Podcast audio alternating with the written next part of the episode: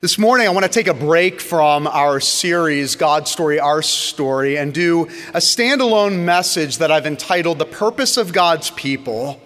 As we begin a new ministry year, we begin a new school year, as summer draws to a close, I want us to be reminded of the very distinct purpose that God has called his people to.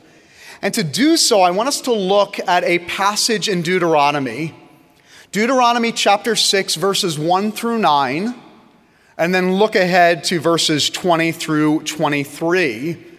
This passage contains what is known as the Shema. The word Shema means hear, and you'll see the word hear twice in the passage. When God says hear, we listen. It is a wake up call to the people of God concerning their very distinct purpose and mission and life. And as we move through our wilderness, just as the people of God were moving through their wilderness experience in Deuteronomy, I think it's important that we go back and are reminded of the calling that God has placed on the lives of the people of God. Deuteronomy chapter 6, beginning in verse 1.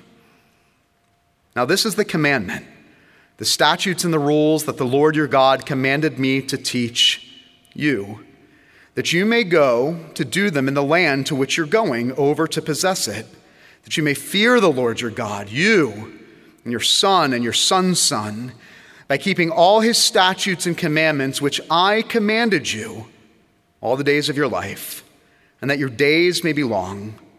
Hear, therefore, O Israel, and be careful to do them, that it may go well with you and that you will multiply greatly, as the Lord, the God of your fathers, has promised you in a land flowing of milk and honey. Hear, O Israel, the Lord our God, the Lord is one. You shall love the Lord your God with all of your heart, and all of your soul, and with all of your might. And these words that I command you today shall be on your heart. You shall teach them diligently to your children, and shall talk of them when you sit in your house when you walk by the way, when you lie down, when you rise, you shall bind them as a sign on your hand, and they shall be as frontlets between your eyes. You shall write them on the doorpost of your house and on your gates. Verse 20. And when your son asks, in time, what is the meaning of the testimonies and the statutes and the rules that the Lord our God has commanded you? Then you shall say to your son, we were Pharaoh's slaves in Egypt. And the Lord brought us out of Egypt with a mighty hand. And the Lord showed signs and wonders, great and grievous, against Egypt and against Pharaoh and all his household before our eyes. And he brought us out there, from there, that we might bring, that he might bring us in and give us the land that he swore to give to our fathers. And the grass withers and the flower fades, but the word of our Lord it stands forever. Amen. At the beginning of the 1961 football season, legendary coach Vince Lombardi stood in front of his team. It was following a disappointing loss to the great Philadelphia Eagles in the NFL championship. And as he was standing before the Green Bay Packers, he simply said this Gentlemen, this is a football. Not the thing you would need to say to professionals who play the game. And then he took them out and he said, And these are sidelines. And these are the end zones. And it's your job to take this football from one end of the field to the other. They went on to win the championship that year. But what was Coach Lombardi trying to communicate? And all of the noise and distractions outside of football, you've lost focus on what football is all about. You've lost focus on the ultimate purpose. You've lost focus of the fundamentals. I'm afraid the Church of Jesus Christ in the 21st century is listening too much to the noise out there and is becoming distracted from the ultimate purpose that God has given us. Remember the context the people of God here in Deuteronomy are between two lands. They're between the land that they've been rescued from, the land of bondage, Egypt, and they're heading to the promised land, a taste and a picture of heaven and the kingdom of God. But in between, they're in the wilderness. And in the fog of the wilderness and in the midst of uncertainty and not knowing what lies ahead, God used this passage in particular to wake them up, to not be distracted, and to remind them of the very distinct purpose of the people of God. And I pray this morning briefly that we would be reminded in the midst of the wilderness, in the midst of all of the chatter and noise out there we would be reminded of our very special purpose and calling as the people of God. So, what is our purpose as the King's people? The first thing I want to identify in this passage is that our purpose is to have a life centered on God. In verse 4, we are told that the Lord our God, the Lord is one. There's two words in that one verse that communicate the God centeredness of the lives of the people of God. By virtue of saying that the God who calls you is Lord was an audacious statement. Pharaoh was Lord. The great kings of the earth were Lord. God is Lord. But it was to speak to the sovereign authority that God, this God, that is speaking to them was to have over their lives. That God was not just simply a part of your life, but the God and the truth of God was to be at the bottom of your life in the sense of the ballast of your soul. He was to be at the bottom of your soul, that God is not just a piece, but He is the whole. And He is the foundation at the bottom in which all life exists, in which all truth comes from. And then when he says, This God is one, remember, he's bringing them out of a pluralistic society full of gods and idols and leading them into a pluralistic society in Canaan full of gods and idols. And God wants to make sure his people understand that this God is Lord and there's only room for one. And that you are to center your life upon the truth that there is a God and he is Lord and He is one. This is what defines all of life. This is what gives all life meaning, that we will not be able to understand life and purpose and this world and each other and our future destiny until we ground our lives and center our lives on God's Word. Speaking of Christian schools, do you know that every school is religious? There's no such thing as a non religious school. Whether you send your kids to elementary school or you send your kids off to college, every single school is teaching your child a worldview and a philosophy of life. Every school is teaching your child a worldview and defining truth for them. The question is whether it will be the truth that the Lord our God is one and that we are to center our lives upon that truth or that they can define truth and reality. But make no mistake, every school is religious. The question is what is the philosophy of life that they are teaching the next generation? In verse 5, we are told that this truth that God is one is to so center and ground our lives that it's to affect everything. Verse 5. It should cause you to love the Lord your God with all of your heart and soul and might. It's all encompassing. It is the truth that grounds the totality of your existence that you will not understand truth and meaning and purpose and this world without this glorious truth. We live in a culture that takes Christianity and says it is not objective, it is subjective. See, we don't do that with the law of gravity. We say the law of gravity, it's objective. We say George Washington is the first president of the United States. That's objective. But make no mistake, we live in a cultural moment where Christianity is treated subjectively. It's treated like Girl Scout cookies. I like the Thin Mints and you like the Samoa. The first service had to remind me of, of that cookie. But it's as simple as that. Your preference is for Christianity, my preference is for another religion. Your preference is defining truth this way, my preference is for defining truth that way. And it's our responsibility to be a church and to be the people of God that says, no, we do not define what is true. God defines what is true. And it is our job to take the truth of this God, the truth, the objective truth of this God, into a lost and dying world. It is the foundation of truth. The people of God, to understand your purpose, is to understand that you are called to have a life centered on God and God alone. The second thing I want to point out in this passage that the people of God are called to a life that is fully shaped by God's word. We are to take this truth about the reality of God, that God is Lord, and that He alone is to be the center of our lives. And we are to take this truth, the truth found in God's word, and use it to shape all of our lives. Look what happens in verses 6 through 9. It talks about the totality of the Word of God shaping all of life. Verse 6 or verse 7, for instance, it talks about this Word being talked about where? At the house and along the way. Not sprinkled a few minutes in the morning and a few minutes at night, but in the house and along the way is to communicate in private and in public. My private life is shaped by the Word of God.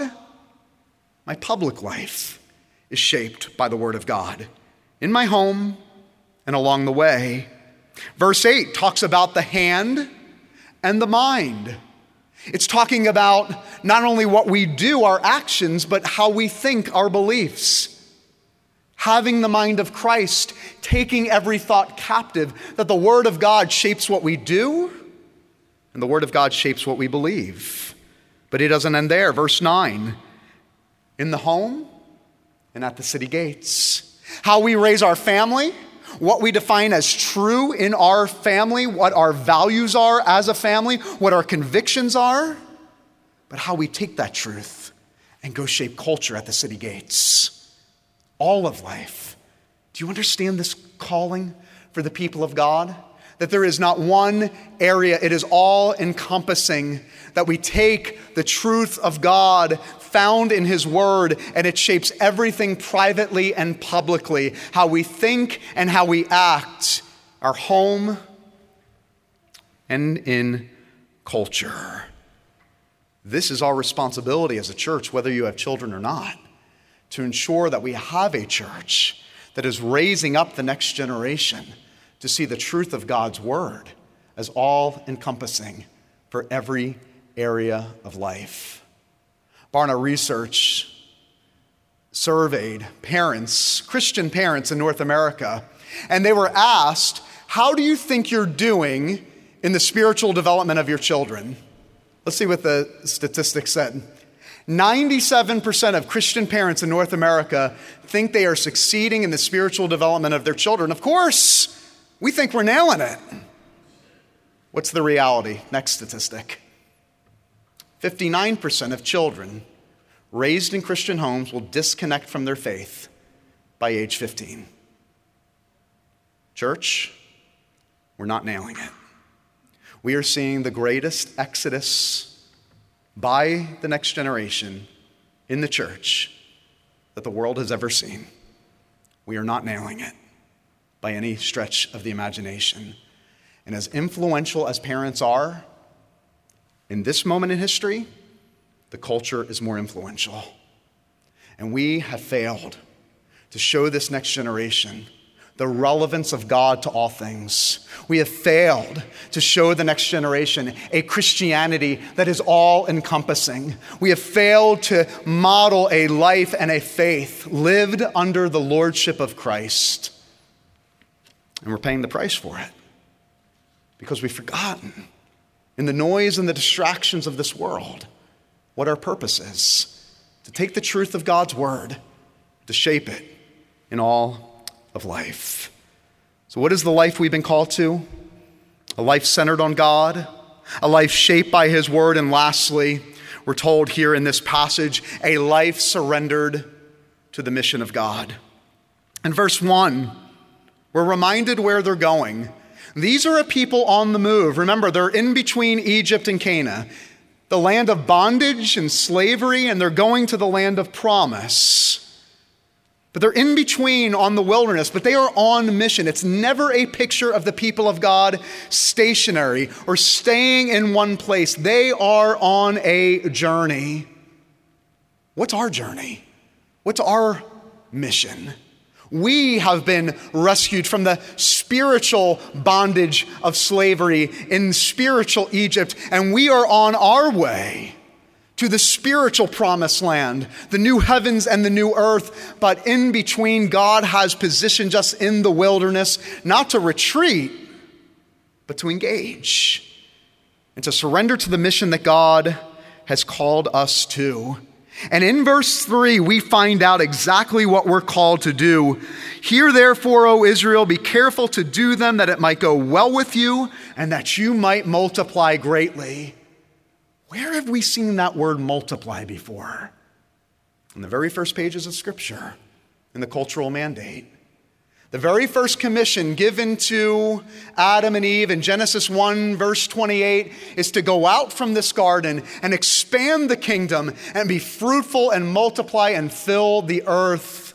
This is God once again through Moses reiterating this commission, reiterating the mandate to take the glory of God, to take the good news of the kingdom, to take the truth of the gospel, and go multiply this until the whole world is full of the glory of God. This is what the king's people do. We take the good news of the kingdom and we take it into the chaos of our world.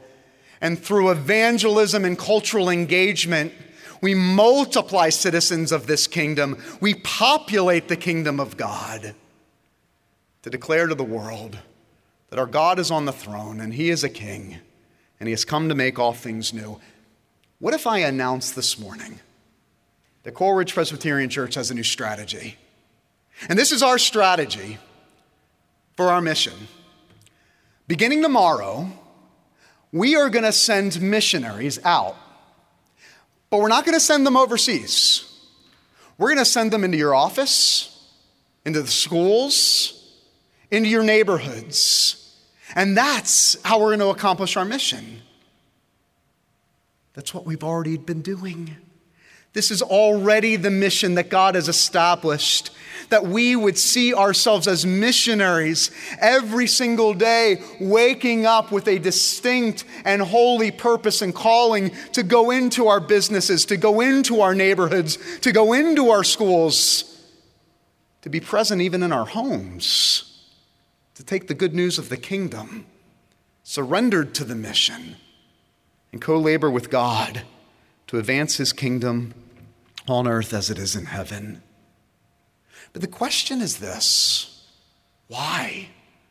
What would move us? What would stir us to this mission? I love how the Bible anticipates the question. Did you catch it in verse 20? Every parent can resonate. The son one day will ask you, the parent, this question Why are we obeying all these rules? Why do we have to do this? Why do we have to live as a distinct people? Why do we have to go to church on Sunday morning? Why do we have to live as holy people set apart, following all of these rules and regulations? Don't you love how the Bible anticipates that? One day your child will ask you, and I love the answer. You will turn in verse 21 to your son and say, We were Pharaoh's slaves in Egypt, and the Lord brought us out with his mighty hand. It is the story of redemption. You see, it is God saying it is the story of God's redemption communicated from generation to generation that will motivate this next generation to participate and surrender to the audacious calling of being a citizen of the kingdom of God. It is the calling, and it is calling to mind that glorious story of redemption that God has rescued us with his mighty hand. He has rescued us out of bondage and brought us to life. And that is the motivation. We have seen God's hand upon us, and we have seen him rescue us. But you could not tell the story of the Passover being delivered from Egypt without telling the story of the Passover lamb. And it would be the sacrificial lamb, the story of that lamb being slaughtered, the innocent Passover lamb that would bring them out of bondage and into freedom. And the people of God would tell that story every Passover until when? Until the great Passover lamb would come, Jesus Christ. And it would be through the fulfillment of the death and resurrection of Jesus Christ, that great Passover lamb for the people of God, that would move us and motivate us to this grand and glorious vision and purpose to be a part of the calling in the kingdom of God. This is our mission. This is our purpose to tell the story from one generation to the next, to recruit and employ and commission kingdom citizens for the sake and the glory of the kingdom. Do you know this story?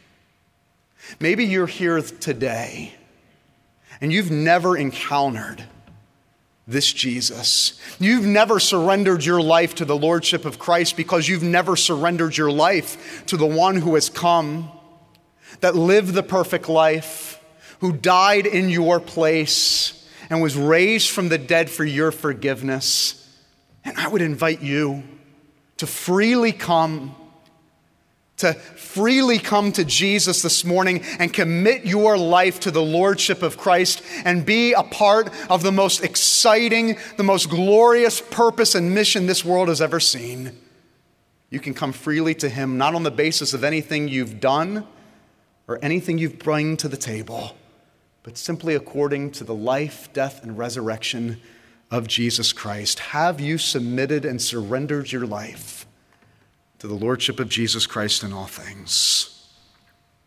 Tom was a father of five, married, successful doctor. But he felt the Lord stirring in his heart to use his vocation for redemptive purposes. And he felt himself being called to, to go out and to partner with a missions organization overseas, to use his skills and his talent and his gifts to advance the kingdom in the suffering regions of the third world.